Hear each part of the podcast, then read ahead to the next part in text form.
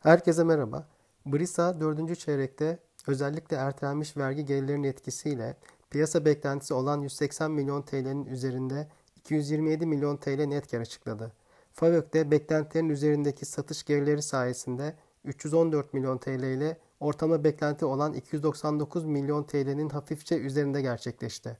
Satış gelirleri yıllık bazda %41 artarken FAVÖK ise güçlü satışların yanı sıra iyileşen ürün gamı, olumlu kur etkisi ve düşen ham madde maliyetleriyle geçen seneye göre %117 büyüdü. Net borç, azalan işletme sermayesi ve güçlü FAVÖK sayesinde geçen çeyreğe göre %11 gerilerken net borç bölü FAVÖK'te 0.9'dan 0.7'ye düştü. Sonuçların ardından 2021 için FAVÖK beklentimizi 1.1 milyar TL'den 1.2 milyar TL'ye yükselttik. Ayrıca net borçtaki düşüşü de baz alarak hedef fiyatımızı 24 TL'den 29,5 TL'ye yükselttik.